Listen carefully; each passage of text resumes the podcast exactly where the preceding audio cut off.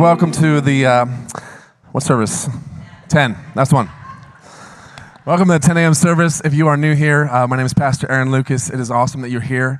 Uh, it is incredibly, my wife and I just, uh, it's a privilege that you're here in, the, in this atmosphere together. And uh, it is uh, just, it's cool to see what God is doing. And um, as we step into the next school year, as we move into a new season, here in Northern Colorado, what God is doing. So it is a privilege that you are here.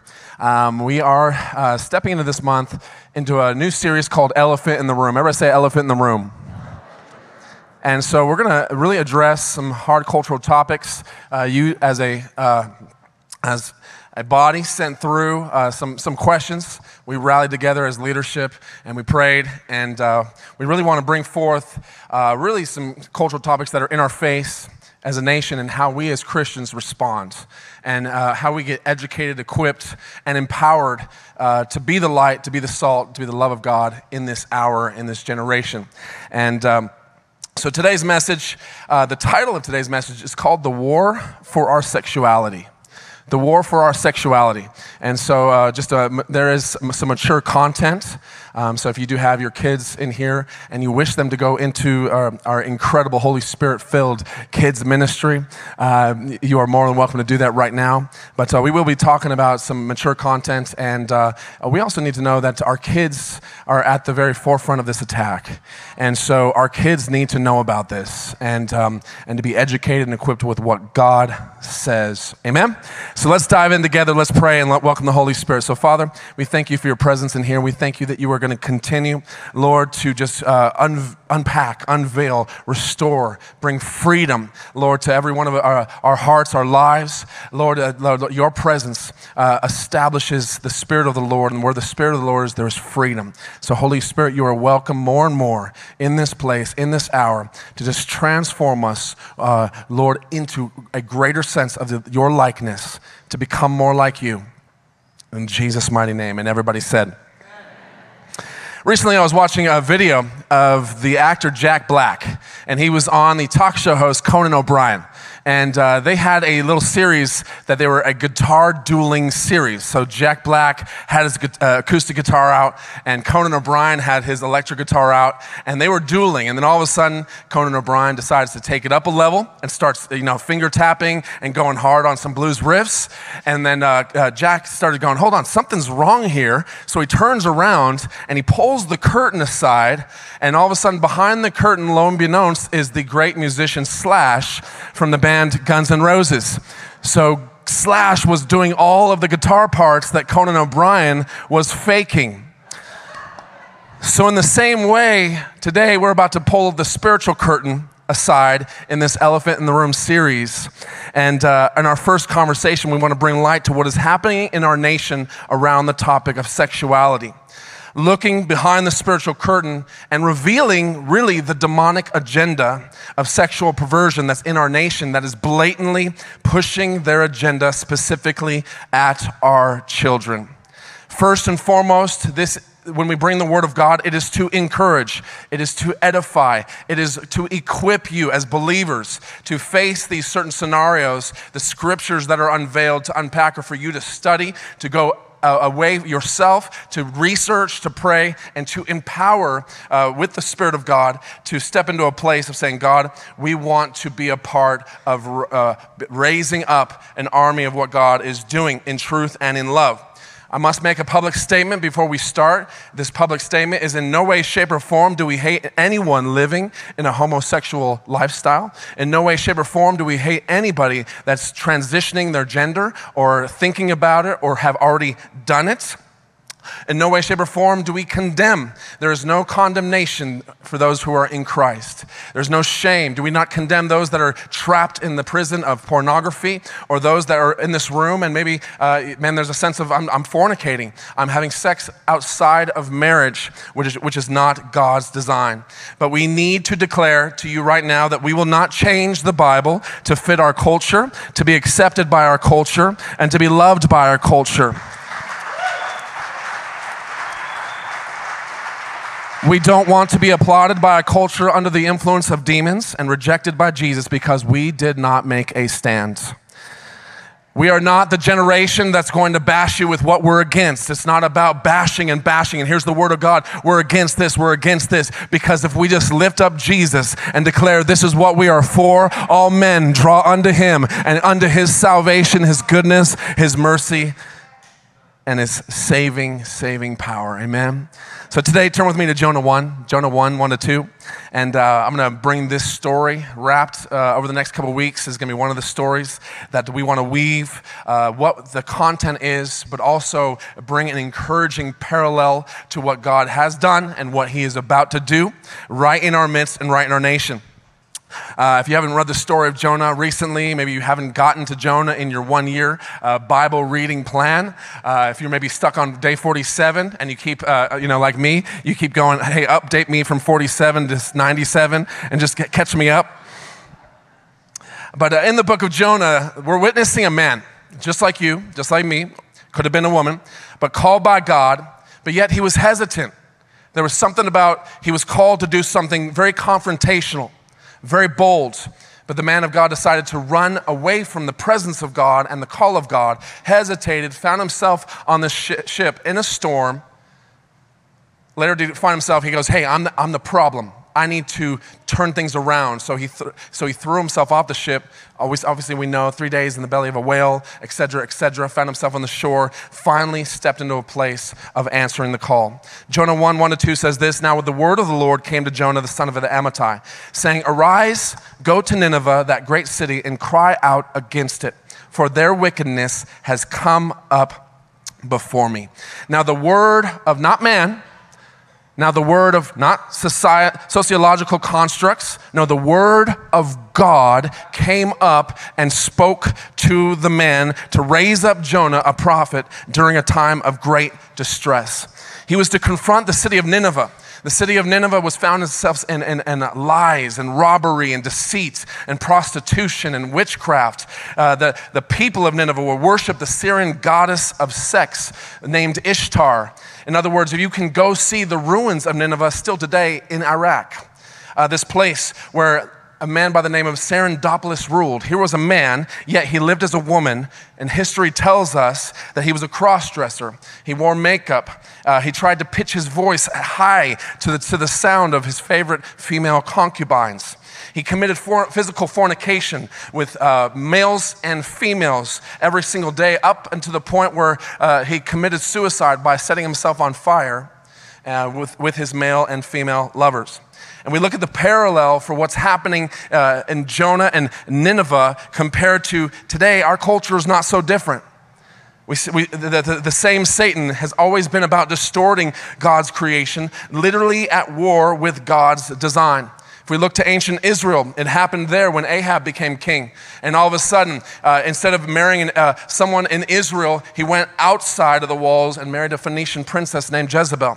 Jezebel brought in all of her gods, brought in Baal, brought in uh, Ishtar, brought in Moloch brought in all these gods and, and, and Baal, his, his, his idea is, hey, let's get God out of Israel. If we can get God out of Israel, we can re- redefine what good and evil is.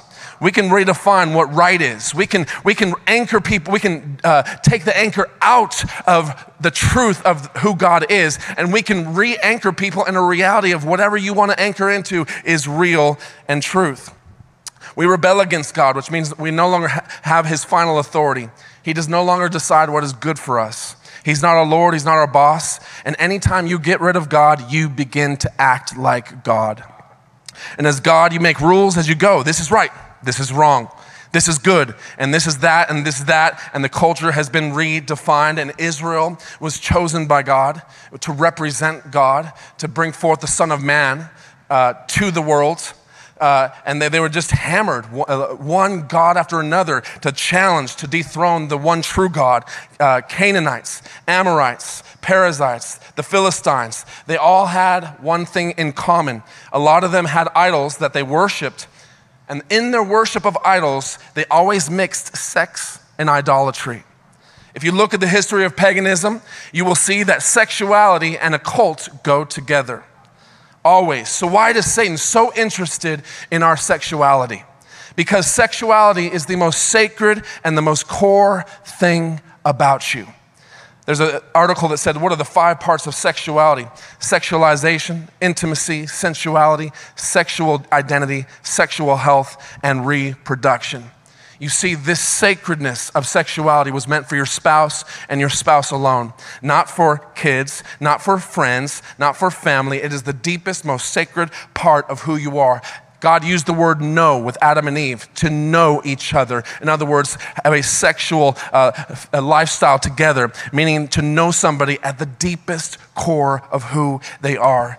It's sacred, it's to be protected, it's supposed to be good. It's supposed to be sheltered. It's supposed to be shielded from the world and all of the attacks of the enemy.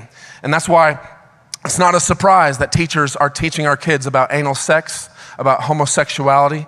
Uh, we've spoken this testimony before. This lady gave a testimony at our CIT night on Thursday, uh, the last Thursday of every month. But she shared that her nine to 10 year old daughter was in a little circle in her classroom, and the teacher was asking them each how they felt. And they, the one, between one and 10, how do you feel right now? She felt really sad. So the teacher then began to ask her, You're feeling sad because you're feeling suicidal, isn't that right? And so the, the kid goes, Well, what is suicide? So she then begins to describe what a suicide is to this nine or 10 year old in this, in this classroom. Uh, and then the, the, the conversation goes on, and the teacher goes, Oh, I get it. You're suicidal because you don't want to be a girl, you want to transition to a boy. This is the type of battle that we face. This is what's right in front of us. The devil wants to disturb, distort, and confuse humanity and especially sexuality. Because if he can get the, the, the corruptedness of Ishtar, the goddess of sex, to nationally deceive an entire nation, doesn't mean that you and I individually are possessed, but it does mean that an entire uh, nation can come under the fog of this deception. And if we come under the fog of this deception, it will one day lead to our destruction. Look at Rome, look at Greece. There is nation after nation Germany, Russia, on their way to coming to this place. And if not confronted, if not men and women become a Jonah people to rise up as a righteous remnant, to stand up in such a time, to know the word of God, to know the, the discerning of the Spirit of God, and to walk in truth and in love and confront a wicked uh, generation that is not, it's not about the person, it's about the demonic agenda that is behind what is infiltrating this nation. Come on, the, the days of the church are, uh, the best days of the church are upon us. The best days of your days are upon you, and that God wants to do in and something in and through you. You see, today, it's no different. There's a war that's taking place in our culture a war of sexual perversion, sexual immorality, a war of indoctrination of our children, a war of spiritual principalities seeking to push anti biblical values, a celebration of sinful, sinful behaviors, parading it drag shows, drag show stories, uh, trying to normalize sexual, sexuality of any single kind. You see, it's, a, it's, it's, just a seed. They can just get a seed planted in our children. It will cause a crisis of identity in our nation, which it is. It's a sense of you can, you can sexually explore all you want. You can sexually exploit all you want. This demonic agenda is very persistent. It's in our entertainment. It's playing out in pop culture. It's playing out in the corporate America, public policy, politics, education. But my Bible says that we are not to be blind to the spiritual reality that is taking place. Ephesians 6 says that this is not a war against flesh and blood, but it's against principalities. It's against powers, authority, thrones, dominion, world rulers, evil spiritual forces in heavenly places that are behind this agenda. A principality is, is becomes a principality because it gains its status by the sins of the people that they rule over. So if we open the door, we give it. You see, the God of Egypt, Egyptians gave over their lifestyle to the, to the God of Egypt, that principality in Exodus 12. 12. Uh, the prince of Persia, Daniel 10 13, that he was the, they, there was the principality that withstood Daniel as he fasted and prayed and eventually broke through. Daniel 10, the prince of Greece. But you and I come to this place because we can stand on the firm revelation and the truth that our Jesus didn't just lay in a grave un, uh, uh, unenabled to do anything about what is taking place. But Colossians 2:15 says, having disarmed principalities and powers, he made a public spectacle over them, tri- triumphing over them in it. Today we can say nothing is going to separate us from the love of God. Nothing is going to separate us. And as, as you believe in Christ, guess what? You're automatically enlisted into the army of God, and you're now engaged in this cosmic spiritual conflict on this earth. You are a righteous remnant, and do not be deceived. This is not an LGBTQ thing seeking uh, their rights. It's not just a transgender thing seeking their rights. It's not just a, a plague of prostitution or pornography or human trafficking. There is a demonic agenda behind this. We have to let the Holy Spirit unveil our eyes to see what is going on in our world. Why is it that we have one day to celebrate our military? We have a whole month to celebrate pride. Why is it we have one day to celebrate the birth of Jesus, but we have one month to celebrate perversion? We have one day to celebrate Jesus' resurrection, but we have one month dedicated flags waved in celebration of something that the Bible is very clear about. This is not an iffy topic in the Bible if you study it. It's a very clear topic. San Francisco Gay Men's Chorus parody song says this, and although a parody that you can find truth in any humor, it says this You think we will corrupt your kids if our agenda goes unchecked? Funny. You're correct. We will convert your children. It happens bit by bit, quietly and subtly. You will barely notice it. We're coming for your children. The gay agenda is here. Now, let me first and foremost say this. We love those that are in a homosexual lifestyle. I've grown up with friends uh, probably every decade, I've had a friend either going through it, living in it, or battling, uh, battling away from it. You guys got to understand, this is not a political issue. This is a principality issue that we face in our nation. Demons and principalities are wanting to overthrow anything that God is doing on this earth. And what they want, and the enemy wants to look at our kids. Everything's focused on our children. Why? They want to indoctrinate our kids because kids are like wet cement. They're like sponges. They'll just receive anything. That's why schools government, Disney, the programmer for Disney, if you didn't already know, uh, publicly stated, you can go look it up, publicly stated that our agenda is to put as much queerness into every Disney show and every Disney movie. This is an attack upon our children to plant seeds of confusion. Why? So they do not know God or put their trust in God and put their trust in this cultural propaganda that is against what God has said. But He loves us so much that He has said, hey, this is forbidden territory. There is a war for your sexuality. This is why I've given you territory. This is why that I've given you this place. Why? Because I am a good God and this is evil. This may be bad. The enemy wants to come in and say, did he really say that? Is this really the truth? You should try to do things opposite. You should try to, to redefine what good and evil is. And we're here to declare, guys, what the, what the devil deceived in the Garden of Eden, that same deception is right here in the United States of America. Our nation has slowly been moving from Christianity back to pagan worship.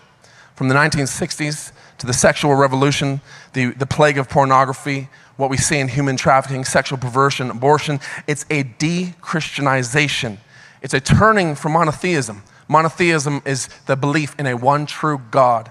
You see, Russia turned, England turned, or Germany turned, England is now 98% declared atheist. There's, there's a reversal taking place that Jonathan de- declares. Uh, he says in his book, Return of the Gods, he's an incredible rabbi, teacher, and he says this He says, that literally, uh, you, if you pull the spiritual curtain back, you can see the parallel of the ancient gods that were to the ancient gods that have now returned. The, to the sense he calls them a, a dark trinity. The dark trinity, we talked about it Baal, Ishtar, Moloch. And even Moloch's job, it was the worst of the worst. He was the, he was the one that was meant to uh, ask parents to sacrifice their children at the altar. So, in other words, uh, abortion, in that sense, uh, uh, think about this humanity. Why would the Mayans, with no possible geographic communication, Mesopotamia, Egyptians all had practices to sacrifice the unborn. The Torah was the first book that said God does not approve of child sacrifice. And today, our nation, more than any time in history, has aborted 60 million plus babies at the altar of Moloch. And the altar of Moloch, his headquarters is in Planned Parenthood. You need to understand this is a battle, that is a war, it's a spiritual war coming against us. It's, it's, a national possession. And the question is if you're not giving yourself to God, who are you giving yourself to? Bob Dylan said, You have to serve somebody. Man is not made to be secular, man is made to worship. And this, this national possession, especially with Ishtar, where she, this is what you just, uh, they, they describe her I'm a woman, I'm a man. I have power to turn man into women, women into men. I feminize men. I emasculate men. I dress up men as women in our temple. I surgically transition the priests from men to women. And the question is could she actually possess an entire nation? Guess what she was in charge of? She was in charge of parades. She was in charge of men parading in city streets. Guess what? Parallel from then till now, it's back. And she declared this one month, back then, this one month is particularly mine, and I'm gonna declare myself the God of pride. And this, this month is gonna be called Pride Month. St. Jerome himself said this identifies her month linked to the altering of gender. The Latin word unium is where we get the word June. So, in other words, on June 26th, 2015, the parallel strikes the United States of America. President Obama and the US Supreme Court strike down all state bans on same sex marriages. The, lighthouse, the White House is lit up with the rainbow, and the Hebrew, biblical, and Babylonian calendar of the 10th of the month of Tammuz that day was appointed from ancient times to ordain to cast a spell to cause a man to love another man. It's right before us, it's right in front of us. Is there hope? Without the presence of God, there's no hope. If the church doesn't return back to where it's supposed to be, to the presence of God. The Spirit of God is needed for the righteous remnant to rise in this time. And just let me tell you, we are in the end times. We are going to look upon some really tough subjects in the next coming months, and, or next coming months, next coming weeks. But pagan culture is back. But we're here to declare that the church is returning into its rightful place in love and the resurrection power of Christ and stepping into a place that we are the agent of change. The answer for our city, uh, for our region, is a righteous remnant rising up with one word on their lips to see Jesus bring revival to our city. And the, Lord, the word of the Lord came to Jonah because of the circumstance, the wickedness, the depravity, the sickness. And when, even when it seemed untouchable, unchangeable, it, it, I feel so hopeless with what's going on. God is always saying there's a God sized solution that I have in store. Even if I have to work through a man and woman that's hesitating, that's doubting a little bit, that may run a little bit, I still can bring forth because when my word releases from my mouth, it will go and accomplish that which it's meant to fulfill because it's living, it's sharp, it's breathing. It came to change Jonah's time and it's come to change our time. Can I get an amen? amen. So, what is transgenderism? Now, I understand if, you're, if you have a friend or you are dealing with this or you're in this place, uh, this is a very, very tough, sensitive topic. And let me just tell you, the last service was heavy. You can feel the heaviness in the room. Um, but uh, the, the Bible is very clear truth will set us free. And we are only taking what the Bible says. And you can take it to the Word of God because we want to today submit to a good God. We want to trust in His good plans and submit every one of our ideologies, our opinions, and our preferences to a good, perfect, absolute Word that God has given us. Amen. What is transgenderism? Since Genesis 3, the devil has released a full blown assault on our identity to pervert the very image in which we bear. The devil hates the image of God. He wants to break down, defile, distort, confuse, and disrupt the very image in which God has given us. It's a beautiful image, it's pure, it's holy. But see, there's a sense of gender dysphoria that's taking place on our earth at the moment. The sense of gender dysphoria says, is a term that describes a sense of unease that a person may have because of a mismatch between their biological sex and their gender identity. New York Times is calling transgenderism the next civil rights movement. As of 2023, there are 107 gender identities as we speak right now. Last year, there was 80. It just keeps going on and on because Jesus is the only one that can fulfill a true identity. There's a 69 year old man that now identifies as a 49 year old man. There's a black man that now identifies as a white man. There's a man that spent $200,000, 14 surgeries just to become a tiger. He committed suicide and is no longer on this earth. This national deception that you don't have to anchor yourself in truth, that you can just anchor yourself in whatever reality you want. But we're here to say that Buddha said, I am seeking for truth. Muhammad said, I am the prophet of truth. But Jesus said, I am the truth. We can stand firm today knowing that we are pre- being prepared for such a time as this, that we have to define who are we going to identify with, who are we going to worship as a church, and who are we going to submit to in this hour. There's a UK professor that got fired and arrested because he would not use transgender pronouns. There is a pronoun war that is upon us that we haven't even begun to have it knock on our front doors. So there, the National Institute of Health, right here in the US, says this intentional refusal of using pronouns is equivalent to harassment, harassment and violation of one's civil rights. At the University of Colorado, CU, it says this using a person's pronouns is a person's most basic need to feel safe and exist in public spaces. The New York City official state website says this property owners in the city will be fined $250,000 if they misuse and use uh, pronouns improperly. It's upon us. Jordan Peterson studied dictatorship for 40 years. And he said this They all started by people's attempts to control people's ideology and linguistic territory. What does that mean? In other words, if we can put a muzzle on the nation and stop their language and conform their language to ours and force people to start saying what they don't want to believe. So, in other words, as a Christian, inside of your heart, you don't believe that he is she or him and they or that's a tiger or that's a cat just because they have cat ears on the top of their head. If we don't, if we don't agree with our pronouns, there could be opposition for that. Yet we believe in our heart we've got to stand and make a stand. 1.6 million Americans are now dealing with transgenderism. 5% of that is young adults. This gender is, is, is it's insane. The sense of uh, rapid onset gender dysphoria is what they're calling it, and especially amongst teenage girls. Uh, and this is what's crazy. This is what these teenage girls are saying. It is easier to become popular as a transgender than to win at sports.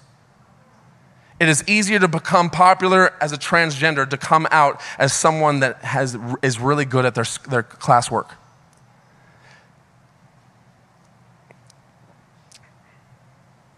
John William Money was the father of gender identity. In 1921, he was a scientist who brought this all to, uh, to height. He had a few conclusions. The first is this that gender is a learned social construct. The societal construct is malleable best at an early age. So, in other words, if I can just put a seed, seed in the young hearts, in the young minds, then this can be malleable, this can be moldable, this could shape into something. His second conclusion was this was that, that there's a sense of positive pedophilia.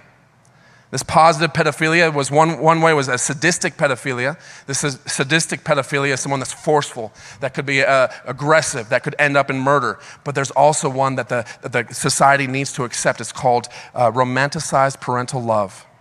That's appropriate for these sexual attractions between uh, adults and children. So, what does a Christian do? Let me challenge you, parents, in this place. Firstly, you must teach your children the Word of God. You must not d- d- d- uh, derail it to someone else or, or delegate it to someone else. It must be taught in your home. And, and, and, and also, importantly, you must bring your kids to the house of God. Your kids must be immersed in the Word of God. We must build our kids, like it says with Abraham, in righteousness and in justice. Not this, not this greasy Christianity with a, with a sense of not, not the fullness of the entirety of the truth. But we are going to have to start to ask the, ask the question who am I going to identify with? Who am I going to worship? And who am I going to serve and submit my life to? Who is going to be the Lord of my life? Because you and I are going to have to walk in peace and truth. And Martin Luther said this peace, if possible, truth at all costs. Human trafficking, the same thing. The slavery that's upon us. God, let us help us not succumb to the ignoring of the problem and, and fail the one. God, we can make a difference. We can be the righteous remnant. So, what about homosexuality? Very sensitive, untalked topic in the church today. And I might be canceled. You may not never come back to church. But I love you. And this is what the Word of God says. Firstly, God is not guilty for making somebody a gay, a gay person, because we were all born sinners.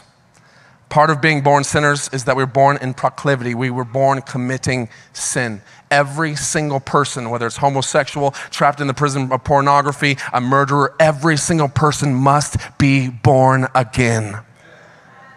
Genesis 2:24 Therefore, a man shall leave his father and mother and, and be joined to his wife. They shall become one flesh, starting the original standard.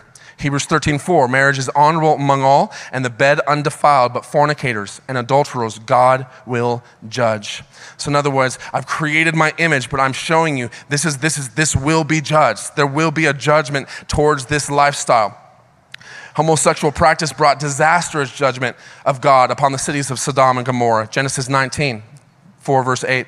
Now, before they laid down, the men of the city, the men of Sodom, both old and young, all the people from every quarter, surrounded the house, and they called to Lot and said to them, Where are the men who came to you tonight? Bring them out to us, that we may know them carnally. So Lot went out to them through the doorway, shut the door behind them, and said, Please, my brethren, do not do so wickedly. See, now I have two daughters who have not known a man. Please, let me bring them out to you, and you may do to them as you wish. Only do nothing to these men, since this, this is the reason they have come under the shadow of my roof.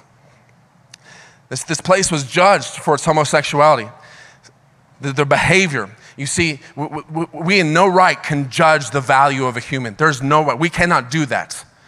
But God has called you and I to confront the, the behaviors that are not of God.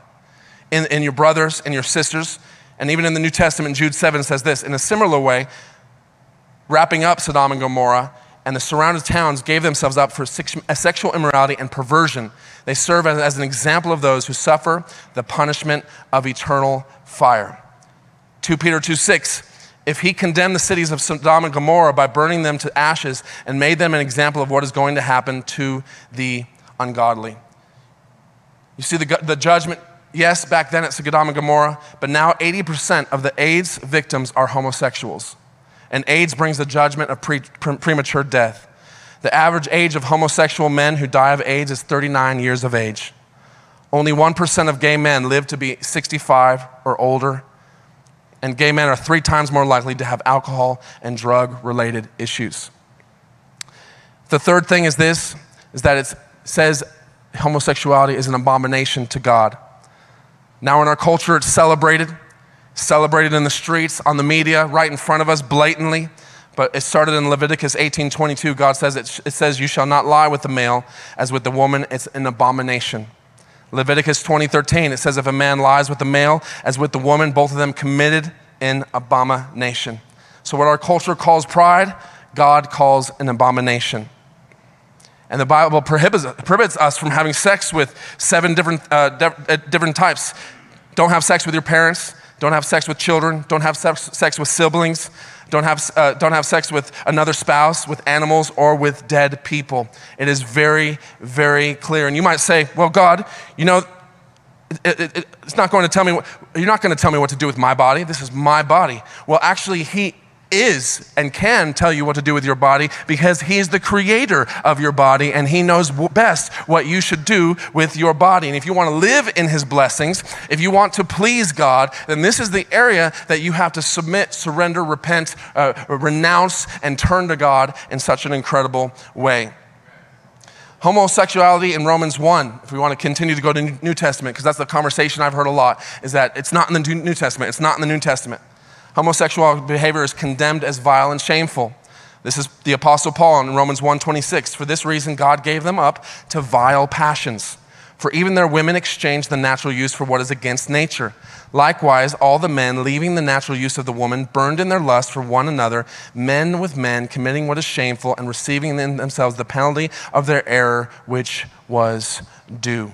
Giving them up to their shameful passions. Doesn't say honorable passions, doesn't say good passions, doesn't say uh, proud passions. It says vile passions. In other words, it's an exchange of who God is for the lie. It's an exchange in this moment. Now, for those people who say that the Bible is silent in the New Testament concerning this, it's right here, right here in front of us. And it doesn't say as we God gives us up. It doesn't say God gives up on us. No, it's God gives us up to our own passions and we become prisoners of those passions. God's saying, Well, I, I've, I told you, but now you're just doing it.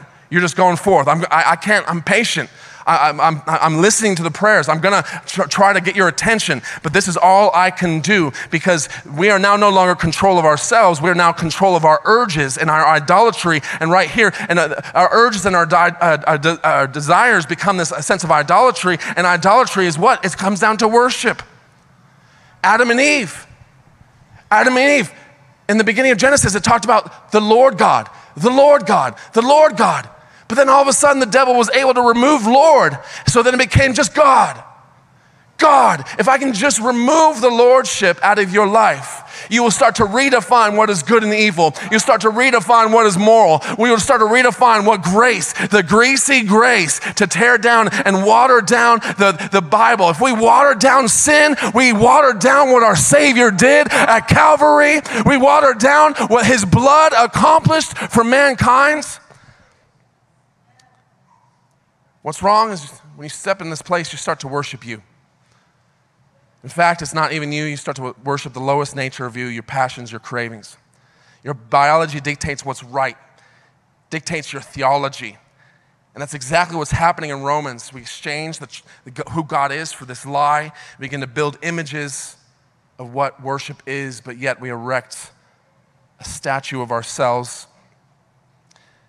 See, the issue is not the sin as much as the root of it. We don't understand this. The root is that we worship the creation instead of the creator. Instead of we should be worshiping the creator and enjoy creation. When we worship creation, we rebel against the creator and we will find good and evil distorted in such a time as this.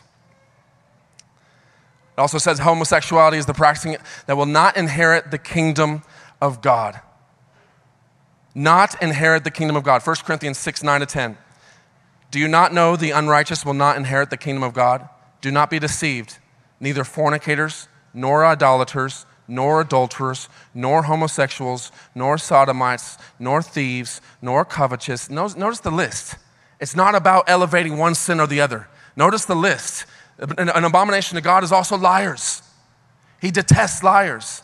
So I asked that question to someone earlier at the 8 a.m. service. Says, is there a difference between someone that white lies all the way up to the grave or someone that's practicing homosexuality? Sin is sin, and sin needs to be called sin, and the church needs to talk about it. But more so, the church needs to talk about how the blood of Jesus covers sin, transforms you from the inside out.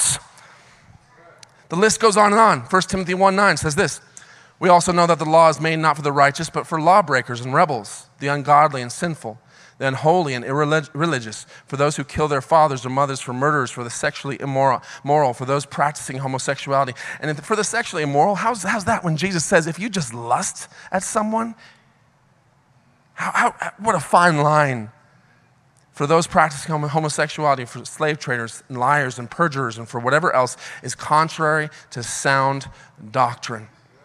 Have you noticed that you can, you can be a genuine Christian? Like I said, I've had Christian friends battling with this, in this, falling back into this, coming out of it, repenting, just on their way. And I love, I love a church that is accepting because it's acceptance that helps someone come out of that darkness and into a place that, hey, someone's willing to get in the trench of this life with me. Someone's willing to put their arm around me and love me and walk me through this very hard valley of the shadow of death that I've had to walk through. I never asked for these feelings. I didn't want these feelings, but now they're upon me.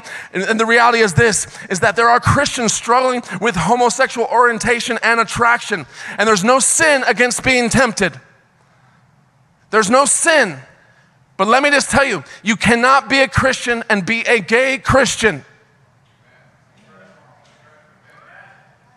Meaning, somebody who accepts this, this is your lifestyle, you've justified it, you accepted it, you've distorted his truth, and you say, God made me like that. My friends, that is not what the Word of God says. Christians don't identify with their sexuality, they identify with their spirituality. They don't let their issues, even if it's a same sex attraction, become their identity. The unnatural attraction doesn't define you. The moment you begin to practice this behavior and call it who it is and that becomes your best friend, this is when you start to cross the line.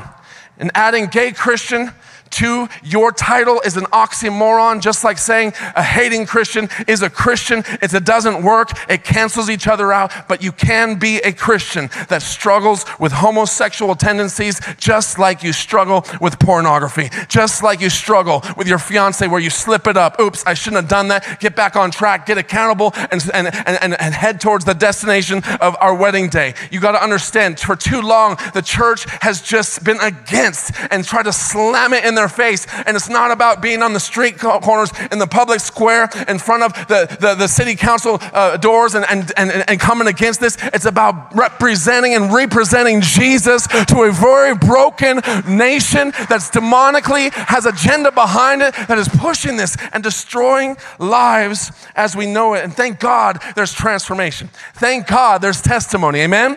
And there's a lesbian she was one of the main activists, and she had a radical encounter with Christ, and she fully uh, surrendered her heart to Christ, renounced, uh, you know, got rid of whatever it needed to be get rid of, got rid of the trauma, da da da da, actually became a pastor's wife. And she says this God never said, Thou shalt be heterosexual, because the Lord your God is heterosexual. The Bible says, Thou shalt be holy, for the Lord God is holy. So it's holiness not being heterosexual, that's our goal. It's important to keep that in mind. Our goal is not for every homosexual to become heterosexual. Our goal is for every homosexual, heterosexual, pansexual, omnisexual, asexual, whatever sexual, is to become holy, washed by the blood of Jesus. Because you can be heterosexual and commit fornication, commit adultery, and commit other sins that are not pleasing to God. Our God, our, our goal is holiness. It's our God to say, God, purify the church, purify my life. It's not about pointing the finger, it's about turning the finger back on me and saying, God, guys, I was, I was, I was in a place stuck in pornography for years. And I pray to God, help me, Jesus, take it away. Help me, Jesus, take it away. Only if prayer worked like that, and it does sometimes. I'm not gonna uh, bash prayer in that, in that sense, but only if prayer worked that. It wasn't until I was on my knees and the Holy Spirit struck me and says, Your remedy is true repentance.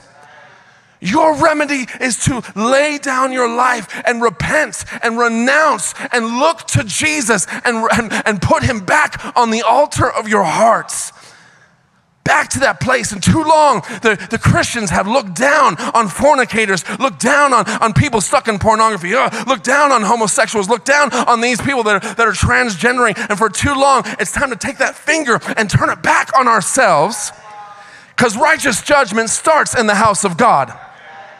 If the house of God can't become the righteousness of God and start to work in a direction towards wholeness and purity and freedom, we're not going to become the righteous remnant that sees revival touch place in, in the city of Lovelands.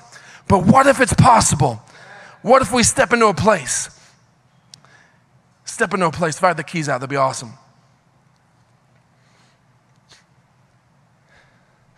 You know, there's an incredible man of God. His name was Sy Rogers. He was uh, from New Zealand.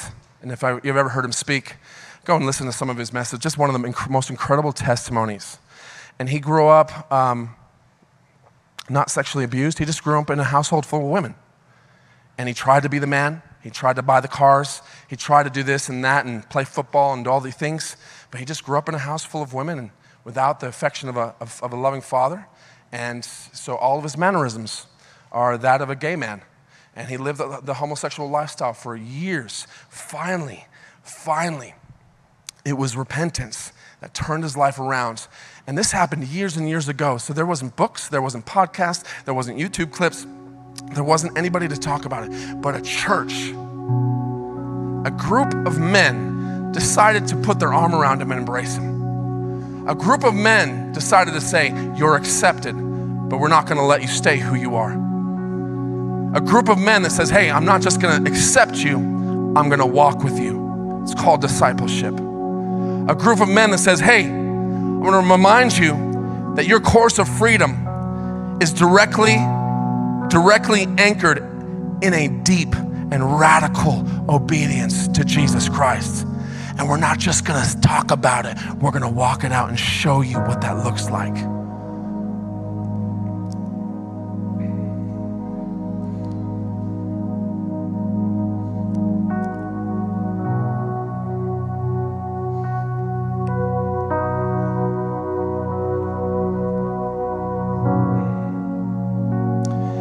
Questions that came through was I got a friend that affirms this. They, they, they, they, they're all about it, they support it. And as Christians, love wants to support, of course. Love, in every sense of the word, wants to support. But let me just pose this question If we affirm the lifestyles of homosexuals in the church, not just accept them to receive Jesus, but affirm their lifestyle as they accept Jesus and they can just stay who they are, we confirm that the gospel of Jesus Christ has no power unto salvation. The gospel of Jesus can't deliver. The gospel of Jesus can't transform. The gospel of Jesus is just words in a book that cannot do anything to the sin that's rampant in my life. So, what do we do as we look to wrap up? Jonah 1 3 talks about Jonah fleeing Tarshish from the presence of the Lord. He went down to Joppa and found him a ship going to Tarshish, so he paid for the fare and went down to it to go with them to Tarshish away from the presence of the Lord. The church for too long has hesitantly escaped, hesitantly just said, Hey, I'm not going to be a part of this conversation. I, am not going to be a part of this narrative. How could I possibly jump into this cosmic spiritual battle? I, I, it's too much for me. Our first step is this is that you and I have to decide to stop running. You and I have to decide to stop and say, God, man, there is a generation that needs, that needs, that needs, that needs to hear the blasting trumpets of the sound of the, of the resurrection of Christ. There is, that there's hope in this world, that despite the oppo- opposition that's coming our way and how hopeless it may seem, all it takes is a remnant of one person, one person that's not perfect, one person that's wrestling with doubt, one person that actually ran away from from the presence of God. One person to decide, God, this is what I am going to stand for. The righteous remnant, the most miserable you'll ever be is when you run away from the calling of God. You are put on this earth for a high call of God. You are formed in your mother's womb to accomplish it. Not one other thing will satisfy. Right here, right in the middle. And he was heading towards Tarshish, and Tarshish equaled comfort. It was convenient, it was non confrontational represented the flesh. The flesh craves the path of the least resistance. But God is saying the path of the least resistance rarely leads you to the direction of God's best. I, I could have easily said no to this calling and planted myself in a red state where churches explode and we can do all this and that. But I, not for one second, Becky and I, not for one second for the last eight years, have ever questioned that we are anointed for this time, we're appointed for this time, and there's no devil, there's no demon that is going to chase us out because Northern Colorado is on the brink of revival. This is what God has called us to do. And we're in a place that if we would just stand in an hour and push back, everybody say push back. Don't get me started. I don't have much time left. There must be a return of the righteous. 2 Corinthians 5:21 says this. God made him who had no sin to be sin for us, so that in him we might become the righteousness of God. The righteousness of God exemplified in Jesus Christ. He is perfect, He is pure, He is good, He is faithful, He is righteous in every sense of His character and nature. So when He puts it in the Word, the Bible even says in the book of Habakkuk that God's eyes are so pure that He cannot behold evil. It says in the book of the, it says in the Bible that Jesus' scepter is the scepter of righteousness. And if the devil can't steal his scepter, then he's going to try to steal and distort your identity grounded in the fact that you are the righteousness of God in Jesus Christ. Jonah 1 4, but the Lord sent out a great wind on the sea, and there was a mighty tempest on the sea, and so that the ship was about to be broken up. Isn't it amazing that the enemy didn't send the wind? Nature, Mother Nature didn't send the wind, God sent the wind. There is a fresh wind of heaven that's blowing through this nation, that's blowing through this church, purifying and restoring and resurrecting into new life what God wants to do in and through His church, you and in me. We all know the story. The storm gets crazy. Jonah's asleep in the bottom of the ship and the men freaking out because the storm just gets worse. They go downstairs, they shake Jonah. What are you doing, man? What are you doing? Go read it, Jonah 1, the rest of the chapter. And they finally realize when Jonah tells them, This is who I am and this is what I'm running away from, they go, Oh man, it's all your fault. So Jonah wakes up and goes in verse 12, Oh my gosh, this is my fault. Rather than taking chances in the sea of obedience, rather than the boat of comfort, Jonah says, Throw me overboard. Some of us need to make the decision God, throw me overboard. It's time. My life needs to be thrown into the, into the very depths of, of the harvest of God. Uh, um, that my life needs to be thrown in the very uncomfortable waters of life, Lord, financially, uncomfortable waters of life in, in a place of emotions, uncomfortable waters of life in the place of, of, of confronting. Maybe there's something inside of me that God needs to deal with. God, throw me overboard. This boat of comfort is not for me anymore. It's time for me to step up as a righteous man or woman of God and begin to declare the goodness and the faithfulness of God and not be afraid to speak the truth. And this is what it says Jonah 3 3 to 5. Once Jonah gets off the boat, he's obviously in a whale for three days. Then he goes, gets spit on the shore and finally makes his way to Nineveh. And this is where it begins. So Jonah arose and went to Nineveh according to the word of the Lord. Now, Nineveh was an exceedingly great city, a three day journey in extent. And Jonah began to enter the city on the first day's walk. Then he cried out and said, Yet 40 days, and Nineveh shall be overthrown. So the people of Nineveh believed God, proclaimed a fast, and put on sackcloth from the greatest to the least. God desires mercy, not judgment. He needs to find a righteous remnant in this hour.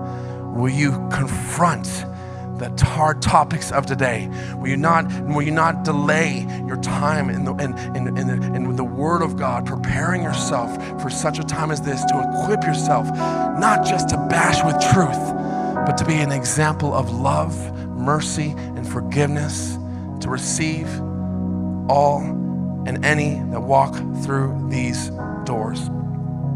What's the plan for uh, Loveland, Colorado? Revival. What's the plan for our schools? Revival. I choose revival. I choose to be a Jonah person, living in a very Nineveh state. Living in this place, I choose to stop debating whether I'm running or not and to step up as a righteous man of God for such a time as this and say yes to anything that Jesus puts in front of us. Put your hands towards heaven. Father, I thank you for this house. I thank you for this church. Lord, I thank you, Father. None of this is possible without you, Holy Spirit. None of this is possible without a fresh, fresh immersion of your spirit right now, God, that enables us. Lord, in faith, we receive that today. Lord, you've, you've, spoken the word. Let the seeds bloom, God. Let the seeds just completely multiply and increase in our hearts of boldness. Lord, a, a, a new zeal and hunger for truth a new sense of I want to step into a greater uh, uh, lifestyle of righteousness, walking out who I'm designed to be in Christ, that I am the righteousness of God. His very character, His very nature can manifest in my life. I, have, I can have the mind of Christ, that I don't have to wrestle with the devil's way of thinking and his ideas of what a good and evil is. You've already defined it, you've already showed us what is morality, what is sexuality. It's there in your word and we submit to a very good God. Today we trust in a very good God's plans. And in Jesus' name, Lord, we, we submit and surrender our ideas, our opinions, and our preferences to a perfect and good word that comes from you in Jesus' mighty name. And everybody said, with every eye looking at me,